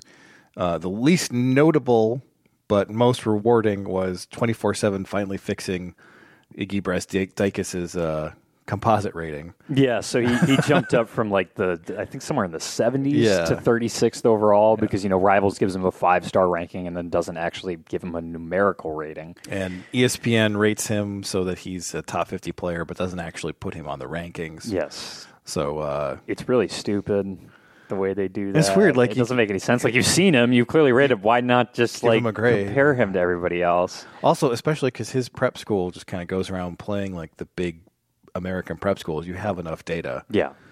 But we're not just trying to figure out how this dude from the middle of nowhere Ontario stacks up against American competition. So it's uh now he's I think the number five recruit in the history of John Beeline. Yes. Uh, so pretty good. Pretty good. Beeline's brought some good recruits in. And then the other uh, kind of notable item was on 24 7. Uh, no, I'm sorry. On Rivals, Colin Castleton and David DeJulius take big leaps up. Yeah, big jumps. Um, but only to, like, Castleton gets up to 85th, still vastly underrated, I, I think. I mean, I, I think like vastly underrated for how he'll fit in Beeline's system is a very fair assessment, and I think he's still a little underrated. Those senior highlights were crazy good. Yeah, and then DeJulius, of course, did what he did this high school season 42%. All threes off the bounce. Almost all threes off the bounce. Yeah. Like, Eh, Rivals, at least, uh, I, I believe they did put him in front of Foster Lawyer, which uh, he's like f- lawyers. Which, come on, man. How is that not the case on 247 as well? Because 247 did not move to Julia Sub. Well, he is. So he is ahead of lawyer still. So he's like 141. I don't think they changed him at all. It's just that you know if you just Yeah, add you it, guys- yeah. guys move Guys above you. pass. But he loses like 17 slots after his senior season. And I'm like, uh, like somebody didn't forgot to come back around and watch him. Or I, something. I don't know how you could do that. I don't know. It it boggles the mind. I know he's not the biggest guy, but just, just the fact that Well, and also if you're going to rate Foster Lawyer at all, then uh, Well, he's- I he- think you should give uh, DeJulius a little bit of separation from that dude, given uh, their he's head, actually head like matchup this year. he's above the Julius on a bunch of sites. It's yes, it's not it's not great. Oh, that's fine by me. Yeah, no, I, I- I hope they're all. I, I hope Brandon Johns and David DeJulius use the Mr. Basketball this year as fuel for forever. That'd be very nice. Yeah, that'd be nice. Uh, and Adrian Nunez goes nowhere, but releases a uh, somewhat tantalizing highlight video. a pretty darn tantalizing. Well, it's only highlight. three minutes long. Like, That's true. It's three minutes, but it's three minutes of him just rising up and shooting these like perfect form threes with ele- like a good amount of elevation on his jumper. Like this isn't just like Duncan Robinson form. This is Ju- Duncan Robinson form, but like at a foot. and you also mentioned that He doesn't hit the rim. He, does- just he just straight up doesn't hit the rim. he hits the rim like what? It happened once in the movie in the in the three minute film, and I got a little upset. And it like kind of just barely grazed the right side of the rim. Yeah. And it's like, man, you should have put that in there. So it's only three minutes long because he cut off all the ones where it went back rim and down. Yes, That- that's, that's- that's not that's good the enough. only takeaway I could get from that is he he cut out all the ones that hit any sort of rim seriously. So, and as far as I could tell, he never missed. I Yeah. just- I, mean, in reality, you know, forty to fifty percent shooter, but uh, b- you know, again, like to Julius, a guy who took a ton of threes off the bounce. Um, Not not not not to the level of DeJulius. Yeah. Um, but did take a good number of threes off the bounce. Was the focal point of his team's offense. He's got he's got step backs. He's got uh, catch and shoot. He can pull up off Yeah. the dribble too. Yeah, I expect him obviously, you know, initially to be more of a catch and shoot guy, but he's Freshman show, Zach he's shown the potential to be a lot more, and uh, I think he can make a serious impact as a true freshman with that shooting ability. Especially since we, I mean, Michigan will need a backup too, and he's the guy who best fits that. Yeah. So I'm, I, I, I mean, the ratings didn't change a ton for these guys, other than Iggy, Iggy's composite ranking just getting fixed. Yeah. and rivals kind of belatedly catching up on the senior seasons of Julius and Castleton. But Well, at least they caught up on like a couple other yeah. sites. Um, but I mean this th- this is a class that I think we're going to talk about as maybe Beeline's best. I mean, it, it has some serious competition. Well, he has, obviously, uh, like one class. There's there the There's fresh the the, one. fresh five is Yeah. uh, you know set quite a standard. Um, but man, the, the talent in this class is right up there with that. Yeah, and, and for Michigan, they also get to have these guys for more than a year, a year and a half. We hope. I mean, you know, we've said that before. I don't think there are one and duns in this class, we've said that before. and there's never. And been they were a- two and duns. They were two and duns. So- So, that's. I mean, Okay, so we'll, we'll take that. I mean, it, you know, Iggy's more of a two and done than a one and done type, hopefully, and and um, we'll get to this later, but his role will largely depend on Charles Matthews. And That's he another is a- segment. That that isn't that is a different segment. in addition to this year's class, uh, after the Final Four run, John Beeline has gone big game hunting. Yes. And he can do this because Michigan currently has one open 2019 scholarship and should be planning for two.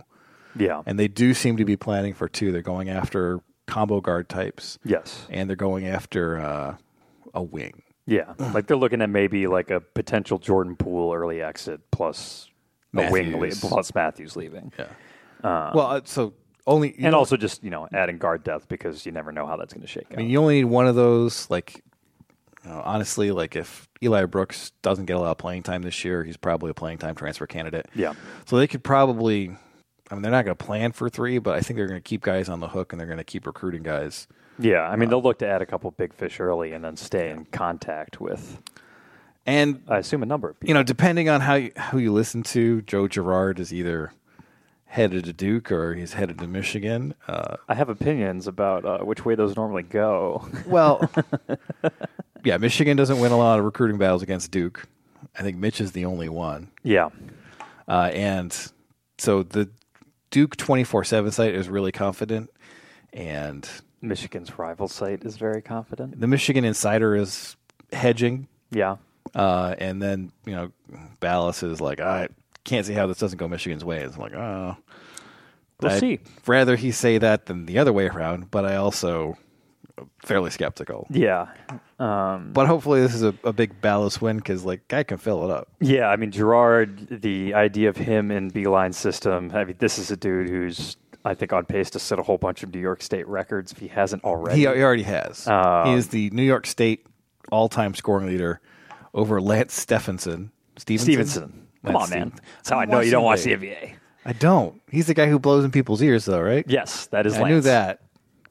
I, I, I might not watch the NBA, but I know a meme when I see it. Uh, yes. So yeah, that that is Lance. He's a unique character. Well, and and and it was a- an amazing high school basketball player. And, and Joe still Girard has another year to add to his record. Yeah, so. because I he's mean, a dude. I mean, he's another just pull He's- up and shoot from anywhere type guy. yeah, he's playing against upstate jabronis for the most part, but uh, Yes. he's uh, I mean, he's from Jimmer Fredette's high school, and people compare him to Jimmer Fredette, and I'm like, yep, Would that's ta- would take that. pretty good. Yeah. So Jimmer on a Beeline team would would probably be pretty good. Would be reigning in points. Yeah, because he So, wouldn't have to take many threes from half court. No. which Jimmer did. Yeah. So uh, I'm still thinking that's going to Duke, but Michigan. Yeah, is, that's my that's my feel too. Michigan has offered DJ Carton, who's out of Iowa, and is a top fifty recruit right now. Yeah, and he's he's actually more of a combo, which I think is a better fit for the 2019 class. So he's listed at six one, but there's been reports he's up to six three, maybe six four. Yeah, which you can. I mean, high school guys, that is something that happens where you hit that late growth spurt, especially with basketball and players. uh, his recruitment is almost exclusively a Big Ten recruitment. So Marquette's involved, but everybody else who's going after this kid and he's listening to is a Big Ten school. it's and- Wisconsin and Illinois and Indiana and Iowa. Right, and I'm like, I'm Michigan not- and Minnesota. not that scared of going up against any of those teams. Like, you know, for and No, I mean was- Wisconsin's the team that's like listed as like like they're the team that has four out of the five predictions on his crystal ball Yes. right now, and it's like if you look at Wisconsin's basketball program right now, and then you get a Michigan offer, which one do you go with? and I would lean Michigan. And the latest update from the 24 7 site of Wisconsin was par- fairly skeptical about actually picking up Carton because he was, uh, like the guy said that if he knew where he thought Carton was going to go, he would flip his crystal ball. And then he cited Wisconsin's guard depth as a barrier. well, you know uh, you gotta you gotta lob it. You gotta- soft landing for the yeah. readers there. you gotta let the you gotta let him down easy. Yeah, but, uh, I looked at that and I That's was not like- true. a top fifty player at any position is getting on the court for Wisconsin next year Yeah, he's and not- playing a very big role. He's not looking at Demetric Trice and being like, "Oh, I don't know about that." Oh You know, like I, yeah, no, and yeah, guy dribbles it off his foot so well. and then uh, another guy that they're going after that they've got some traction with. It seems like on the wing is Jalen Wilson, um, Who's- six six guy out of Texas, But we, we're not going to get him because his name is Jalen. That we never get Jalen's. which is weird because we had the Jalen, Yeah, but we had the Er Jalen. Really, Yeah, we had but- the guy that everybody named their Jalen's after. uh, Wilson's uh, DJ Wilson's middle name was Jalen, but with a Y. Yeah, Also, the middle name. Fo- well, went by and DJ. Michigan football did get Jalen Kelly Powell, who has the Y, but was still named after Jalen Rose. Okay, which is but- a little weird. Yeah, But but basketball Jalen's we don't get them. yeah, and this is a basketball Jalen who has Kansas after him. So Is is that?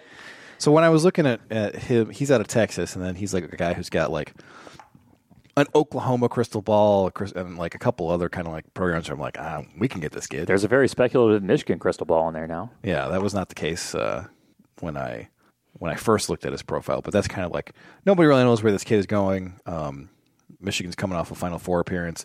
They can obviously sell better NBA draft development than any program in the country. That's true, isn't it?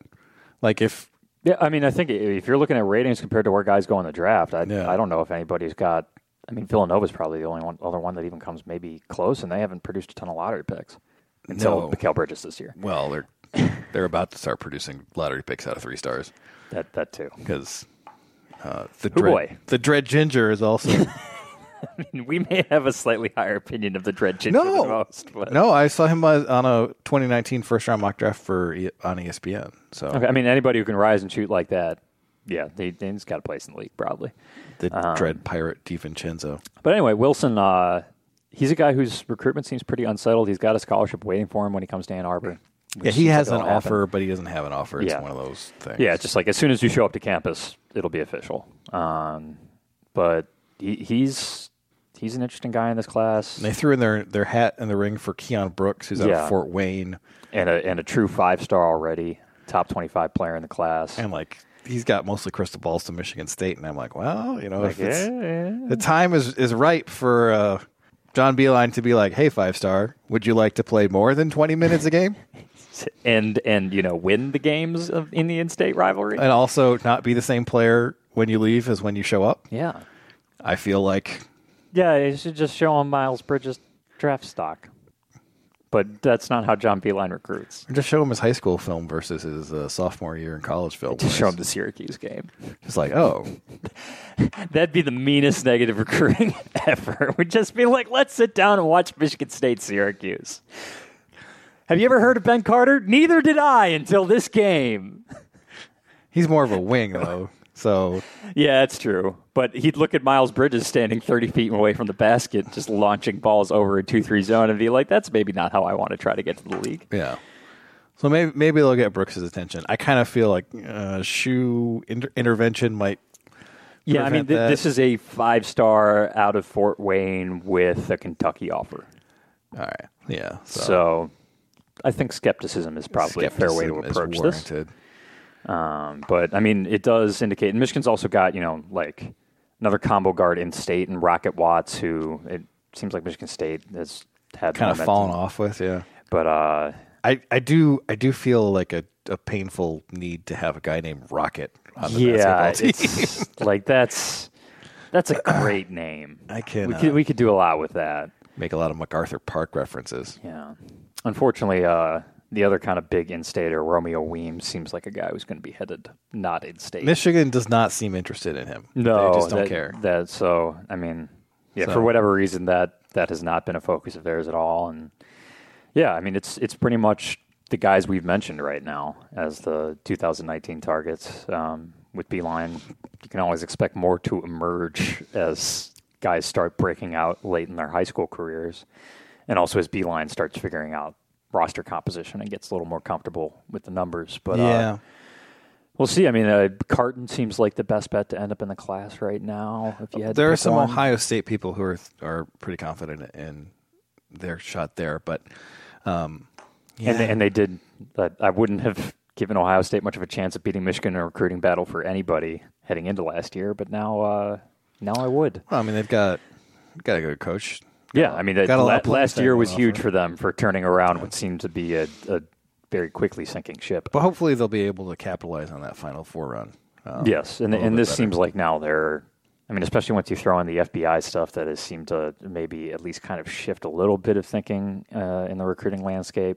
Uh, and you had a second national championship game appearance. Yeah. You'd, you'd think that'll start translating like if over. if Carton is is going to go play in the Big Ten, like uh, where would you want to play? Yeah. Well, and also unlike the last time that Michigan made a national championship appearance, I mean, Beeline really had to change like his whole approach to how he recruited, and I think he was caught off guard Mm. after 2013 with like just how to approach recruiting big time guys. Well, and they, they also don't have that much room, so they can take some swings. Yeah. So he can do that now. He's more used to playing with the big boys there and recruiting and navigating that minefield. Um, and also has more of a reputation now as a guy who's going to, I mean, he's proven over and over again that he's going to develop you and get you into the league. Yep. So hopefully that'll that'll pay off in the near future. Uh, hockey. This is all you. Just kidding. I put up a post on the site on Friday at like 6 p.m. So if you want hockey information, read it. It's there. You're just really praying that Jack Hughes decides to accelerate, which looks like he's not going to, or or possibly and Oliver Wallstrom uh, decides that Michigan is where he's going to spend his one and done year. That's the guy with the crazy eight-year-old shootout goal, right? Nine year old. Don't oversell it. Sorry. but yes, Oliver Wallstrom scored the sickest uh, shootout goal in the history of uh, midget hockey during uh, period breaks. Would take. Would yeah, take. and he's he's a top ten pick for this draft. He's uh, actually on Jack Hughes' line with the National Development Program. Um, a sniper, uh, a guy who really changes Michigan's outlook if he's uh, on their top line because he would be on their top line. So hopefully Boston College goes to hell and um, he decides to go with Michigan. Um, yeah, but the rest of this class is a little bit unusual for Michigan, and a large part of that is the coaching transition. Mhm. So they have two tech decommits who are on defense, and one of them may come in. They have Bodie Wild, who's a late flip from Harvard, so that's pretty unusual to have a have a Great hockey name too. And uh, he is the fifth leading scorer on the U18s, so that's Jack Hughes' team now and and Wallstrom's team, uh, and he's a defenseman. He's got a 12, uh, 29, 41 line in 55 games, which is pretty bonkers. Yeah, that's nuts for a defenseman. He look he's like a six foot version of Jack Hughes, not Jack Hughes, Quinn Hughes. Um, Would take. And Quinn is much better. He's much less mistake prone. Uh, so the the book on Wild is he's a super talented uh, defenseman, but Who might explode in any direction? a little bit of a Jack Johnson vibe. Um, Okay. Um, but if Michigan, I mean, Michigan will get him, and if they get Hughes back for sophomore year, which I think is probable, then they split those guys up across two pairings, and they have an elite puck moving defender on the uh, ice at all times. So Yeah. that would be really nice, especially after Michigan was susceptible to uh, heavy pressure once Hughes was not on the ice. Especially yeah, late in the zone exits should be better if you Yeah. got two of those guys. so he's he's the headliner, and then they have some forwards who look like guys who can contribute, but probably more down the road. The exception to that is Jimmy Lambert, who's 21 already, um, and is one of the top scorers in the BCHL. And one of the uh, ranking sites, the Neutral Zone, gave him four and a quarter stars. They they break up their Okay. star ratings into quarter stars, which they sh- I like.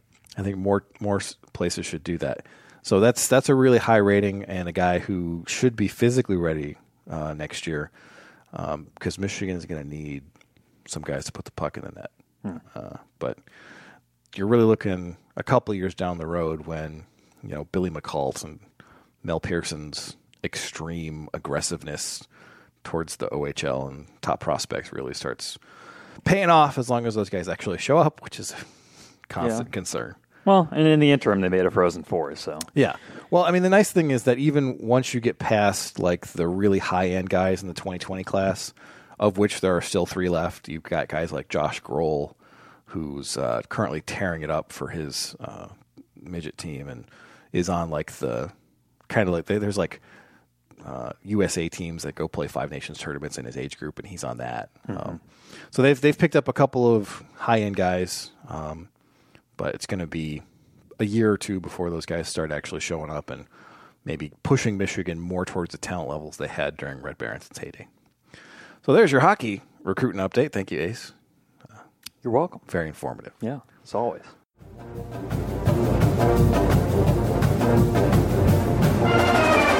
We have a lot in common. You rode the bus to Bursley, so did Larry Page, and so did I. And we all love MGO blog. I'm Nick Hopwood, your MGO financial coach. My entire family went to Michigan State, but I was the smart one, finding my way to Ann Arbor to study econ. I've been a financial planner for 17 years, earning the designation Certified Financial Planner, and founded Peak Wealth Management in Plymouth. Oh, you're pretty smart, and you probably have a sweet retirement spreadsheet already. My job is to make sure. As a financial coach, I make sure you're on track, or if you're not on track, I tell you exactly what you're going to need to do. And if you listen, I'll be able to tell you how your future should look, just like the knowledge. And I have cool charts and graphs to tell the story, sort of like the mathlete. To learn more or schedule time to chat, check out peakwm.com slash mgoblog. The places you'll go may seem far from Ann Arbor. From San Francisco to St. Louis to Shanghai. But as members of the Alumni Association, we're never far. Because Michigan is more than a place. It's a mindset that connects us. For those who leave Michigan, but for whom Michigan never leaves, this is where you belong. the Alumni Association of the University of Michigan. Join today at umalumni.com. Let me just tell you a couple things to keep in your mind while you're out there. When we take the field, we're going to win. We've got big goals. We've got big ideas. We've got to win this game, and there is no game on the remainder of our schedule more important than the one you're going down to the tunnel to play today. Now let's go. Let's go. Underground Printing is proud to present the Bow Store. Visit us at our new location at 333 South Main or online at www.bow.team. In southeastern Michigan, the yearly cost for a nursing home averages $90,000. It doesn't have to, though. Reed McCarthy founded Ann Arbor Elder Law after handling a tricky situation for his own family. Years of experience later, his boutique firm works with clients across southeast Michigan dealing with Medicaid planning, long term care, and tax, disability, and family law, not to mention family dynamics. If you have a family member who may need that level of care, or if you're ready to start your own estate plan, Reed can give you a plan for the future. Visit AnnArborElderLaw.com or call 734 945 9693. That's 734 945 9693. Planet Earth protects the seas. It is full of life and nurtures me. And the rivers run through mine with the impressions of your One must whisper in darkness to hide.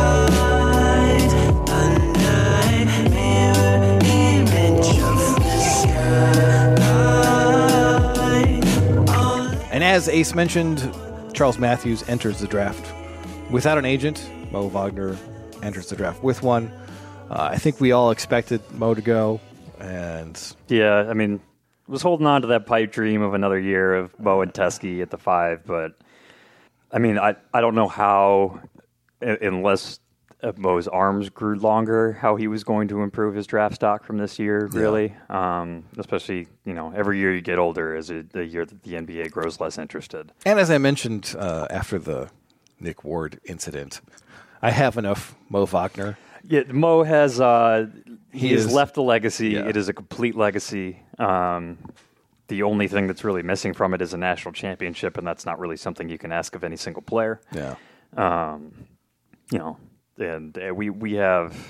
I feel like he completed his career. Yeah, like I, there's going to be a long Mo Wagner retrospective at some point, and I, it's going to have to get cut down from, I don't know, a lot of words, because I'm going to have a hard time going short on that dude. Well, pff, I, you could make a whole post just of gifs.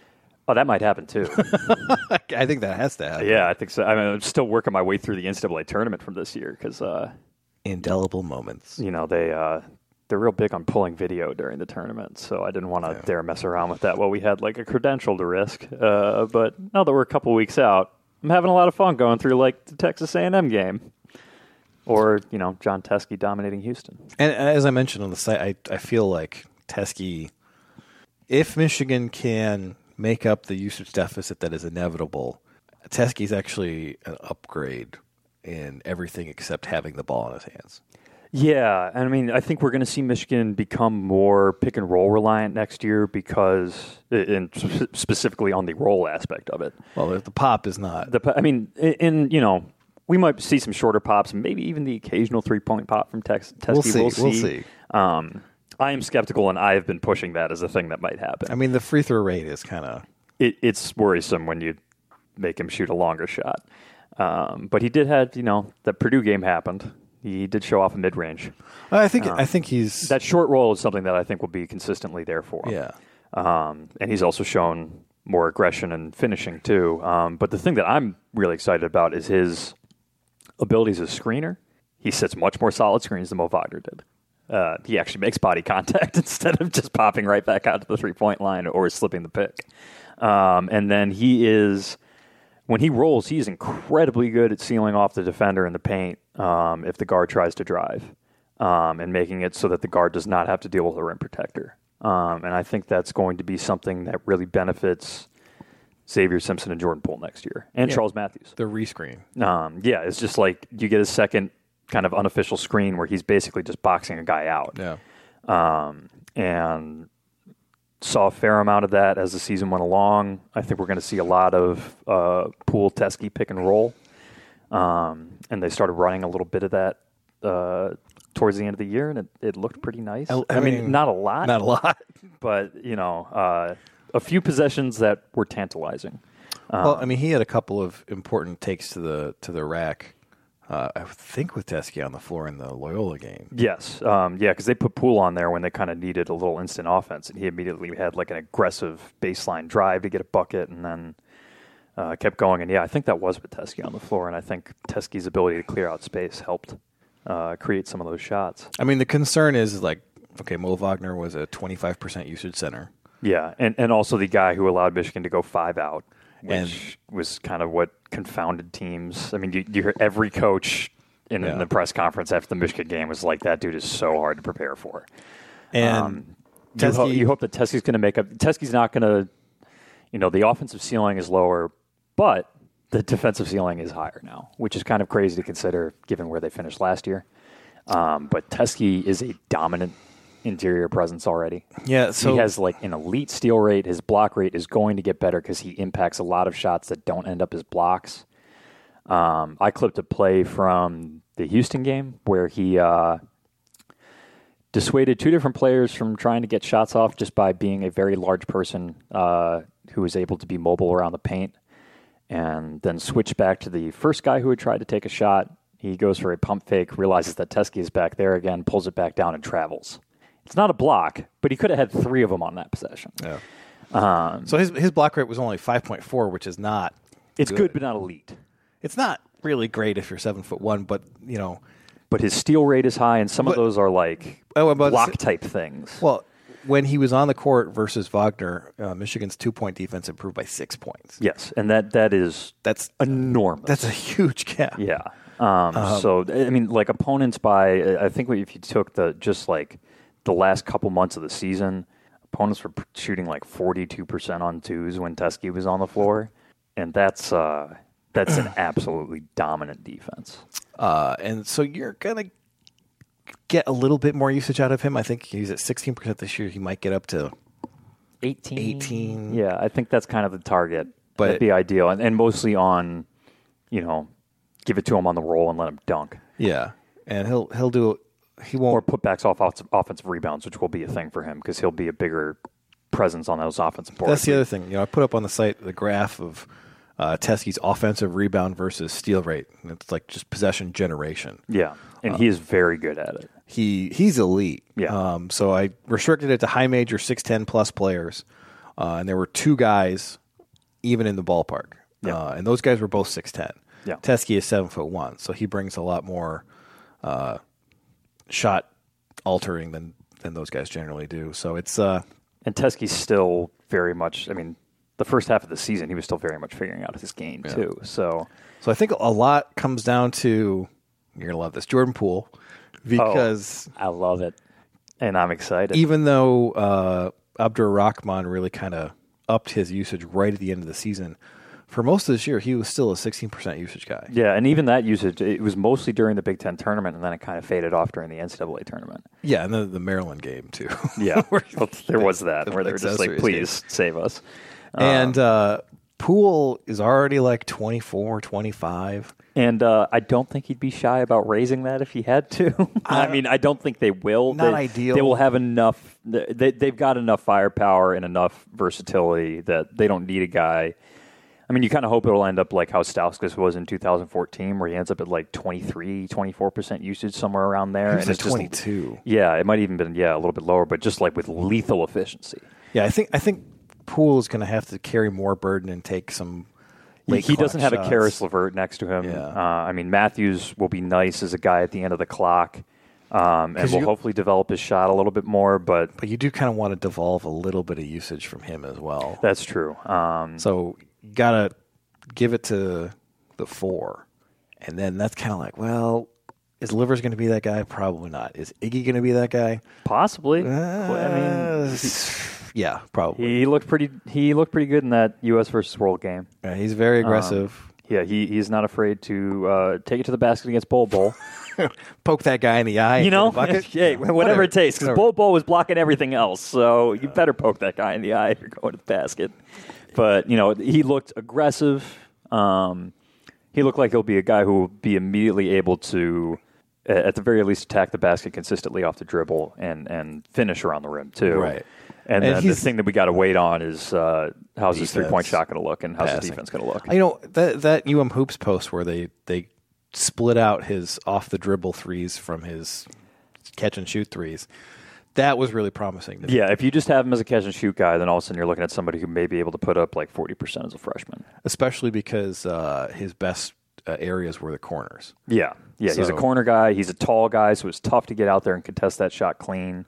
So like even if he's uh, if he just cuts out the uh, I'm I'm a 35% usage guy on high school team stuff. Yeah. Like I think he can be very effective as soon as this year, especially because he's an older guy. Yeah, I'm expecting him to be kind of uh, the the dude who sort of replaces Robinson as the offense off the bench, and maybe even the guy who plays who isn't the starter but plays like 25 to 30 minutes at the four. Yeah, that's what because he's also probably going to get the backup minutes at the three, right? So Yeah, I mean that's that's i- i- it'll be interesting to see because it's possible also that Brandon Johns ends up being a better fit at the four. Um, he's he's definitely a more like I he's, think he's a natural fit. He- Yeah, he's got, he's- he's left-handed, which I mean, I know it sounds silly, but with you know the the three usually is on the left side of the court, and you want a right-handed player on that one so he can drive middle naturally. Yeah, flip it for the four. He's and go- you've he's got a gonna be- left-handed guy. the second best athlete on the team behind Matthews. Yeah, um, like he's he's he's an a above- finisher. He's an above the rim player. Yeah, and if he's got and he's got some shooting potential where you hope that he can at least be like in the 33 to 35 percent range on, as a corner three spot up guy. He's yeah, he's got potential. There's there. some potential, and then um, he he might be a better fit than Iggy defensively. Oh yeah. Um, and then then you wonder maybe if Johns is more the backup four, and Iggy gets shifted to those more minutes at the three, and maybe even the two, um, which could get interesting.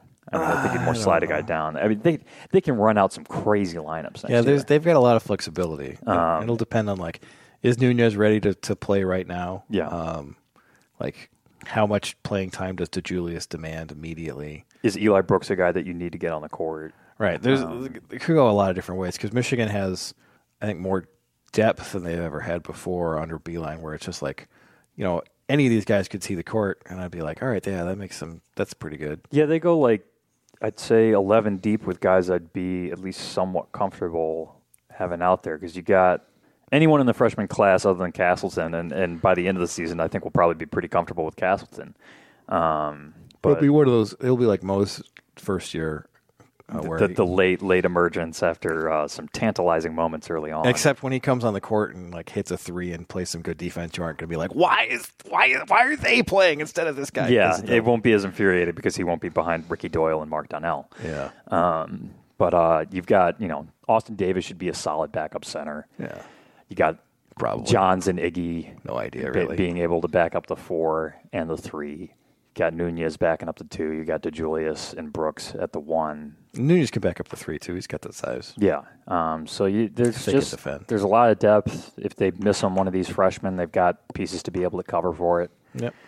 Um, Going to be good. Just need to be able to like figure out how to rotate the guys through so that they have enough shooting on the floor. yeah, it'll be interesting to see if they become even more of a like defense first team. It, will be like because with I mean with Teskey at center, that's kind of the direction that it's it's going to head a little bit Yeah, I ki- naturally. I kind of feel like But do you- but is this going to be a Michigan team that like competes for the best defense in the country at that point? Because uh, so I it might kinda- be on the table. I kind of feel like you want to split Teskey's minutes away from Simpson's, which is weird because they should both be starters. But like, see, I think if David DeJulius is going to be on the court, I want him to be on the court when he's got better backup. Like that's fair. And I also want him to be on the court when Teskey's out there. Well, I mean, I guess you don't. unless Man, I Kessler just comes like through, I don't know. Simpson and Teskey is such an amazing pick and roll defense duo. I mean, uh, that I'm not- like getting those like I want to see both those guys on the floor, and then I think Teskey actually helps mitigate some of Simpson's issues because he helps get Simpson to the rim, instead of having Hey. Simpson be a shooter. It'll be interesting to see how it works out. You- yeah, you can I mean, see there's a lot of like I could see the offense kind of bogging down in a way that's like eh, like we're relying way more on Jordan Poole than we really Yeah. than is ideal. Uh, I could also see the pick and roll really opening up a lot, especially if Teskey gets even just a consistent mid range game going.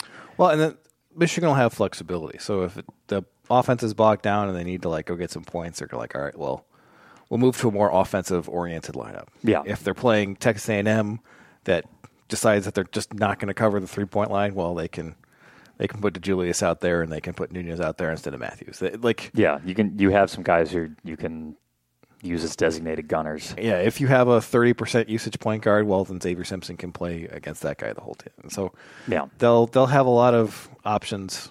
Yeah, there will be serious lineup flexibility, and then so I, yeah, I mean, this Let- is this was supposed to be. I mean, un- unfortunately, Wagner left, so it, I don't know if you can put Final Four expectations on this team again. It's it still feels like this is the the start of like a good solid three maybe four year run where Michigan is in the conversation every year. Is is a top ten team? Yeah. Um, yeah, especially, I mean, what Yaklich did in his first year with that defense, and now all of a sudden you've got No, Teskey playing. We're gonna stop defense? talking about him. Uh, We've talked about him so much that I'm afraid he's going to leave and get hired. So no more Yaklich talk. That's fair. That's fair. No more. Um, So Michigan's defense. Michigan's for some reason Coached improved by tremendously last John year. Beeline. Um, you know, Beeline really uh, put in some work over the offseason, totally changed his approach. Um, Got no help from anybody. Some of it was left over from Billy Donlin, who left already, so Who that's knows? fine. Yeah, that's fine. Um, and, uh, you know, we can see those somewhat inexplicable gains hold next Yeah. year, maybe. So it, Michigan should be again a team that is one of the best in the country, which is a nice thing to say. Yeah. All right. Well, that's it. Goodbye.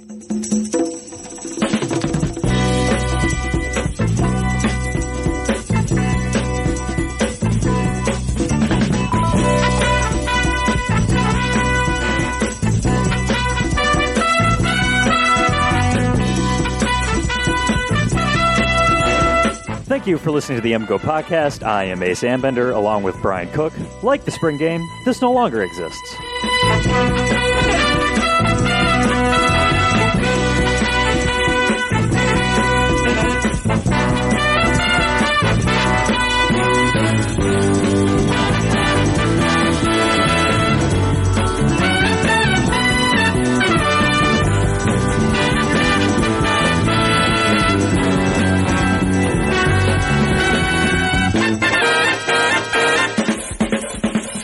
Who's got it better than us? No